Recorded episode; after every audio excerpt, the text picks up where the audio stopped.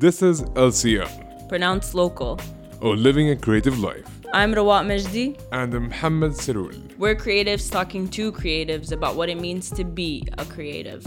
So get ready for some delicious conversations and awesome takeaways so that you can maximize your own creative life.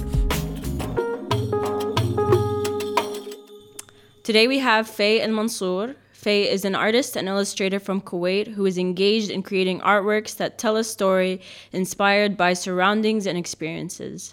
Building worlds and designing characters is an interest of hers, and her stories mostly speak about the hardships in life in a lighthearted manner that reaches an audience and opens up conversations. Welcome, Faye. We're super excited to have you. Thank you. Thank you for having me. I'm excited to be here. Faye, how did you started to how did you start to get into uh, illustration? Um, well, I can't really point out when did I first start doing art because for as long as I can remember, I was holding a crayon, and a pencil, and just like scribbling away in school books or notebooks or, or even sketchbooks. One of the things that I remember uh, most would be the family trips to stationery stores, especially when back to school season was around the corner, because around that time the best kind of markers would be in stock, especially the fruit scented ones. they were my yeah. favorite. Yeah, I knew it was a good day when I got one of these. Yeah, they were the deal breaker. Yeah, but uh, I think I began taking art seriously around middle school because at that time I believe that everyone was kind of uh, uncomfortable and they kind of wanted to find who they were and what they like. And at that time I found uh, I found safety in more of the I would say geeky and nerdy stuff. So um, I was reading a lot of books and uh, I dove deep into the anime world. I still don't think I'm out, but uh, I do remember uh, my first time ever reading a comic book. I was immediately hooked, and I knew for a fact that this is what I wanted to create one day. This is still is a dream of mine to create a fully developed and hopefully publish a comic book. Beautiful. Your your mention of the back to school season and having the cool markers in stock is reminding me of those like sets. Do you remember like early 2000s and late 90s where there was sets of like like it would be like in a box like a briefcase kind of style and there would be like 30 yeah. color pencils and 30 markers and they were so low quality yeah yeah and the watercolors yeah and there's like just all different kinds of stuff mm-hmm. and so it reminded me of that back in those days you know like before maybe before the internet was really a bigger thing maybe. I don't know if it was but it was like art was something that that was like actually interesting to do over the summer or even during the school days so. You have nothing to do other than just you know. Right? Yeah, yeah. just to like scribble. And i think it's really cool that you you ended up getting into art based on those early days. Yeah. Uh faye since you mentioned anime i can't help myself not to ask you how you developed your style through anime and comic. Can you uh, talk to us about yeah, it yeah, more? Yeah, actually, it's very interesting because at the very beginning, when I used to be obsessed with anime and manga, uh, I wanted to be able to draw in that kind of style. Mm. For uh, like about two years, all I drew was an anime style. I used to watch YouTube videos. I used to read books and look like really closely into the manga books to imitate that kind of art, like the way to draw the hair and the eyes and the body proportions. And then after a while, I started to kind of feel uncomfortable with that because it was kind of trapping me and constraining me in a certain style. And I knew that I knew that for a fact that art was not supposed to make me feel that way. So I broke out of the anime phase and decided to develop my own style and have my own uh, like proportions, the way that I draw the eyes and how the hair flows. When when did you realize that the the anime kind of manga style was was uh, constraining you? Like, were you in high school? Was it afterwards? Uh, I think it was in high school. Yeah. Okay. Yeah. So after that, you start to develop your own style, and that's the style that we see on uh, your Instagram, yeah, Sketchadoodle. Yeah. Yeah. Right? Exactly. Okay. Yeah. But. Uh, uh, I think that developing a style is something that I didn't do actively. It was kind of like one of those things that you have to uh, keep your engine going and keep working, and then it just kind of happens. And there's always like room for development for a style. Yeah, yeah. I don't know. I I wouldn't say that I know much about um, illustration. It's something that I'm so interested in, but it's like something that I haven't really explored myself. Um, but I know that developing your style is something that I hear about a lot. A lot of people they they start to feel really weird when they they feel like they're copying other people's styles or there's different ways to develop a style. And so it's interesting that after a while you start to feel constrained about copying the anime style, even though there's a lot of people who who draw and, and illustrate in the anime Yeah. Mm-hmm. style. It's like a classical style now. It's not anybody's specific style. Um, one thing that I noticed about your Instagram though is that you have these really interesting characters, and I think Mm-hmm. there's the the one character and I think his roommate, correct? Yeah, yeah, yeah. That I, you you're consistently like posting about them. I Mm-hmm. really like the way that you design those characters. Can you tell us a little bit more about that? Yeah, yeah. Uh, actually, character design is something that uh, I'm interested in, as you said in the bio. Uh, uh, I mean, designing a character comes in with like stages. I think the very first thing that you need to know and achieve in designing a character is you want to reach a point that when somebody talks to you about that character, they almost feel like they exist. That character, like they're they're your roommate, they're your friend. You can talk about them nonstop without having to think uh, or like think in the moment. Um, another thing would be uh, designing a character that's unforgettable and likable. And I think the the only way to do that is to make sure that the audience identifies with the character. And what I mean by that is to not create a character that uh, some illustrators call the Mary Sue character. I don't know if you're familiar with that, but a Mary Sue character is an idealized character. Is a character that's almost perfect, that can do probably a lot, like time travel, speak seven languages, um, is able to fly. But a character like that, almost perfect, would be kind of hard to relate to relate it to other people. Um, one of the examples would be actually one of the most lovable characters, Harry Potter. Um, I mean, that character is not. Harry Potter did not have the uh, best childhood. His parents are dead. Uh, he was not able to defeat evil by himself. A character like that that lacks um, aspects is a character that identifies with an audience. Yeah. That's beautiful. This is reminding me of uh, Leila Al-Ammar's episode. Yeah. Where she's talking about how she, whenever she introduces a, a character to her story or to her novel, she kind of decides that this is a real person. And so she doesn't outline or decide about this kind of person beforehand. She just tries to discover them. So she treats them as though they're real people, like you're saying. And she's like, okay, what, what would this person do in this situation? Actually, it sounds like they would do this. Yeah, yeah. So she doesn't make like perfect characters. She doesn't make characters that are outlined specifically to specific personality proportions or whatever. She's like discovering this person. And I think it really aligns to what you're saying here. I think that's really interesting that across creative like what creative fields mm-hmm. across creative fields there's like a similarity in character design and i think it's really cool that you guys are both taking like a human approach to it would you say can't agree more about this. Um, since character creation is one of the most critical things, to, I, like as you, as you mentioned, the character has to be related to the audience and maybe reflect something. Because I would, I wouldn't really re- like like some character with like perfect um, uh, characteristics that I can't see myself doing. I've noticed that people like relate to to okay like uh, um, flawed i would say like flawed humans you would relate like to we them. are flawed you know you know what i'm Yeah. saying all of us you know and when you try to read about someone who can like I just mentioned like he can speak seven languages and he Yeah. flies you know Yeah. and blah, blah, Carmen blah. San Diego style, Yeah, you know, you know, like, like, and, and, and then you lose it, right? Like you lose this connection with, because we as human, we need this kind of like sympathy and maybe like, oh, I can see, I can understand what this character feels, and especially in comics, I guess, Yeah. because comics like it has all these colors and the coats and maybe some uh, a small dialogue, you know, like very small dialogue, but people can actually relate to it. Oh, Yeah. Mm-hmm. I understand that. Oh, I can, I can see that. Actually, since you mentioned comics, I, I think there's like a fun exercise. I don't think I ever mentioned this to anyone before, but a fun exercise to do uh, to create characters would be uh, to uh, kind of observe the people around you. Because people, they have certain mannerisms and certain words that they say. So let's say I'm out with a friend and that friend makes me feel safe. I would start to wonder what, what is it about that person that makes me feel safe? And then soon later i would like realize that it would be pro- probably the colors that this person wear or the way that they would look at me. So i would design a character with more of like sleepy eyes a character with cooler undertones and that kind of helps with the character design. I mean i don't think we should uh, invent something out of nothing. We have to use the sources around us. Yeah.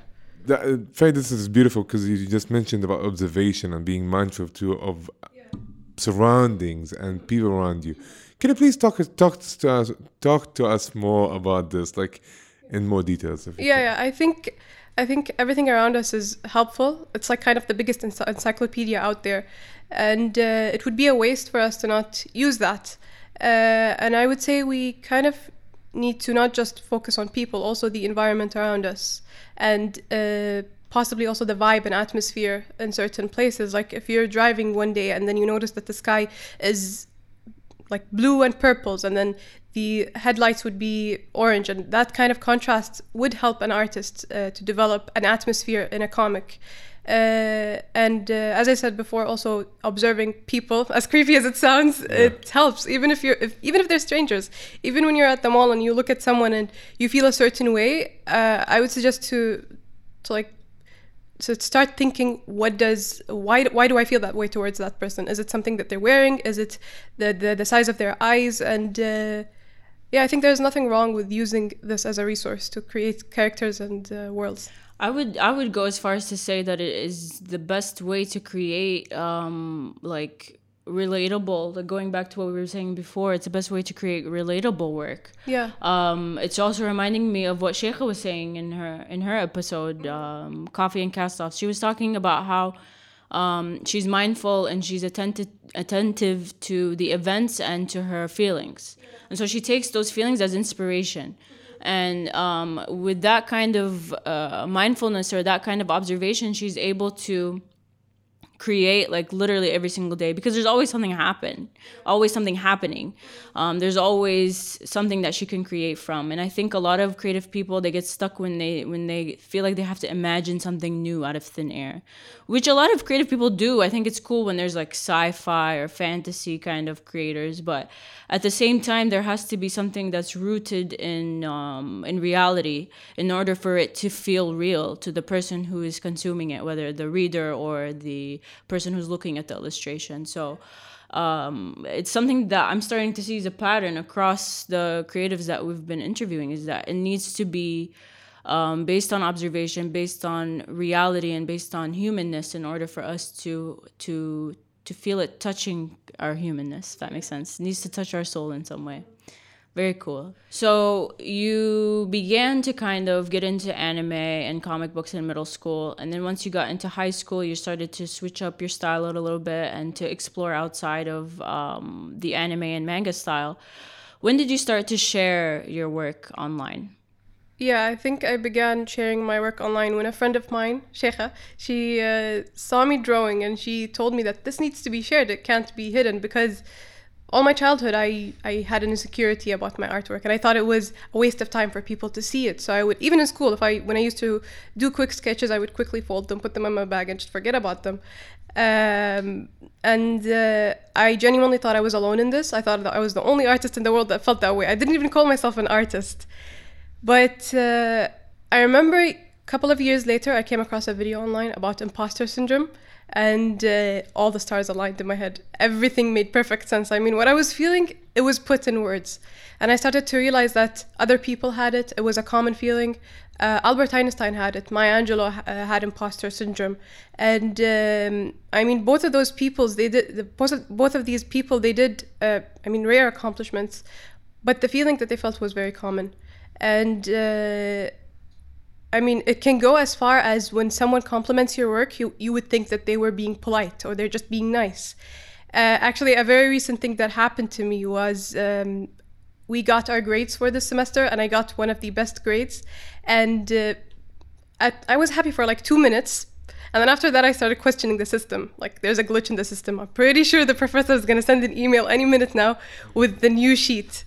Uh, yeah, it's weird. It's uh, it's a it's an uncomfortable feeling, but uh, I mean, when it comes to art, sometimes I think there's a benefit for imposter syndrome uh, because it does push me to try and try out new things. Because I would be uh, not happy with the piece of uh, art that I created, so I would try new things. Like for example, last time I tried photo editing, something that I never tried before. So it does push me to, uh, it does challenge me to try new things. Yeah. Faye, I'm reading a book nowadays called Shame by Joseph Burgo, and I'm mentioning the book now because when uh, in the book he talks about uh, the artistic block and procrastination when it comes to you know um, related to fear of exposure. And like you just mentioned that you were like sketching and just hiding whatever you're trying to because you've this kind of fear is very common Yeah. between people. And like it's it's like it goes back to the fear of exposure. Like I, I don't want people to see, see like unwanted exposure you know? Because like sketching or painting or actually writing can be you exposing part of yourself. Poetry is actually one of the things that i would assume that's the same. So sharing your stuff is one of the things that will trigger this fear. And in the book, um, which I highly recommend, um, he suggests that this is something like, you know, can easily be de- dealt with as long as you are not dealing with some grandiose fantasies, you know, when it comes to expectations of yourself. Like when you think about, oh, I need to be this and that and just, you know, and, and I don't know if you can relate, uh, I can, we can connect imposter syndrome of being incapable of you know um, creating and doing things with the idea of uh, Uh, this grandiose fantasies of no i have to be this and i have to be that and i can't do this.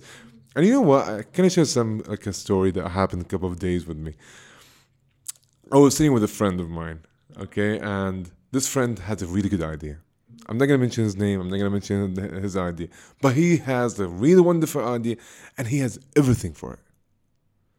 But he only talk about how great the idea is, and I think that he is, you know, have this kind of fear. You know, like yes, I want to try it. I want to have it. He has everything, uh, but he's what only stops him is that he's just fearing the disappointment. Uh, you know, like oh, what if and what if, what if, what if, you know?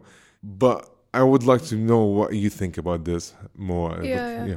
yeah. Yeah, when, when you mentioned uh, that thing about your friend, it made me think what really made him feel that way? Why does he have this fear of exposing his idea?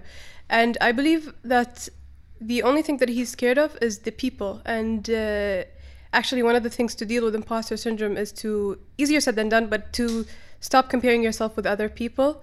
Uh, I mean, especially it's easier today at the age of social media to compare yourself with other people because you're constantly scrolling through Instagram, Facebook, or Twitter. Um, but we also need to remind ourselves that people don't usually voice their insecurities and doubts online. They would present the most perfect version of, of themselves. And uh, if you're so keen on comparing yourself with other people, uh, compare yourself with the past version of you. Because I'm sure you have improved. I mean, we as humans, we constantly change and improve. Yeah. Yeah. I would say it's easy to get caught in the comparison trap, especially on Instagram. Like myself, like I, I would, I totally relate to that when I'm like scrolling through and somebody's traveling and somebody has created some amazing poem and some other person is doing some other amazing project and I'm just kind of like little me, you know, like sitting at home on a Saturday and I'm not doing much of anything. And actually, I've realized that comparing myself to other people actually makes me want to do things less. Like I feel like I think it becomes like a fear of exposure or also like a an imposter syndrome in the sense of like I'm I'm feeling like no matter what it is that I do next, it's not gonna live up to all the amazing stuff that I'm seeing on Instagram. Um, and I think I wouldn't say that this is something that's limited to me. I'd say like a lot of creatives, a lot of people go through this kind of stuff, and it's so easy to get stuck in that trap. Um, so I definitely think that's a good idea um, to avoid this kind of imposter syndrome. Do you have any other uh, tips for people who are dealing with imposter syndrome? Yeah, uh, one of the things that I uh, realized also recently is when I met my friends, I uh, I realized that having a support system, whether it is one friend or even family, it really does help because we as humans we go through hundreds and and millions actually of thoughts uh, in a day, and uh, unfortunately, when you're an artist with an imposter syndrome, most of those thoughts tend to be negative, and you tend to focus on the negative ones. So having a support system would help you tune out the negative ones and focus on the positive ones. Uh, another point would be to uh, feel comfortable with the with feeling uncomfortable, or like with being uncomfortable, because we also have to remember that comfort zones are places that we don't grow. We have to step out of the comfort zone to learn new things, to experience uh, things that would teach us something. I would like to add something to um, the idea of comparison. Um, there's a theory that you can Google it and like read about it. It's called um, the self-comparison theory. It says on that there's two kind of comparison. It can go in an upward comparison or it can go in a downward comparison. What's funny is like how you look at yourself and what kind of image, okay, aka self-esteem, aka whatever you want to call it, okay, the value of yourself and what you have or what you do determines, okay, how you're going to compare yourself with others. So if you think that of yourself in a highly mannered, you know, that yes, I can do it, I can feel like I can, I'm capable of doing it. When you look at something that's better than yours, you would look at it, oh no, I can get better than that. Yeah. But what if that you look at yourself in this manner, like you know, like you look at yourself and no, I'm not capable, blah blah blah and you start blaming others, you know, and you know throw all the blame on on on, on things that are happening around you. What happens? Like, see, someone is like much better than me, and I can't get no, no I can get I can go nowhere since like people like painting and writing and blah blah blah. And can, for me, I can't do I can't be there. So it's only gonna give you more. It's gonna only get you down. Uh, um, I totally get what you're saying, Salul. I think um, you're right in the sense like we're never going to be able to stop comparing ourselves. It's it's it's easy to say i will stop comparing myself but i think it does have to do more with um, the way that you are looking at things when you're comparing yourself. Like your own self image and the way that you're thinking when you're comparing yourself to others. So positive thinking like oh hey this person just got this amazing project because they worked so hard and they grinded for the past two years um, and they've been doing their best. So there's a possibility for me to also do something similar and get my own project and my own amazing opportunities. So there is a difference in the way definitely in a difference in the way that you compare yourself that could help. Um, and going along with what you were saying about friends and family friends and family can help you um, boost up your self image. So if you have friends and family who are constantly helping you um, think positively, who are letting you know that your work actually is really good in, in, in a world where you feel like everybody's just kind of like sharing their stuff, like, look at my stuff, you know, and not everybody's looking at other people's stuff, if that makes sense. Sometimes your stuff gets lost in the whole mess of people sharing their stuff um, having friends and family around you who look at your stuff and give you the actual feedback that you need and help you realize that there is an actual progression over time, that you are doing your best and you are consistently progressing. And this goes along with what you were saying about comparing yourself with your past. This can help you be able to look at things in a positive way. So I totally agree with that. I think what we're what we're saying right now is all in agreement and is all around the whole idea of like um, so Faye, that was amazing. Thank you so much for sharing those um, those ideas and those tips on getting over imposter imposter syndrome. I'm sure I totally took some um, value from what we just talked about, and I'm sure our listeners are going to too. So thank you so much. Um, where can we see your work, or where can listeners see your work? Um, all of my work is uh, uh, posted on on my Instagram. It's at Sketchadoodle with three O's. Three O's. Okay. Yeah, because I'm sure the two O's was taken. taken yeah. Yeah. Okay. Any other upcoming projects? Uh, yeah, I'm actually current uh, currently working on a comic book. It's uh, called. Um, it's going to be called Monster. I don't know. Maybe the name would change, but uh, currently I would be posting uh, character designs and sceneries about that monster and very cool. Yeah, that's beautiful. I think you posted something already about it. I saw yeah, I posted. It. Oh my god, I loved it so much. Your thank stuff you. is great. Your stuff thank is you, really thank good. you so much. Thank you so much, Faye. We really um, loved having you here on the show. Um, take care and best of luck. Thank, you. thank you. you.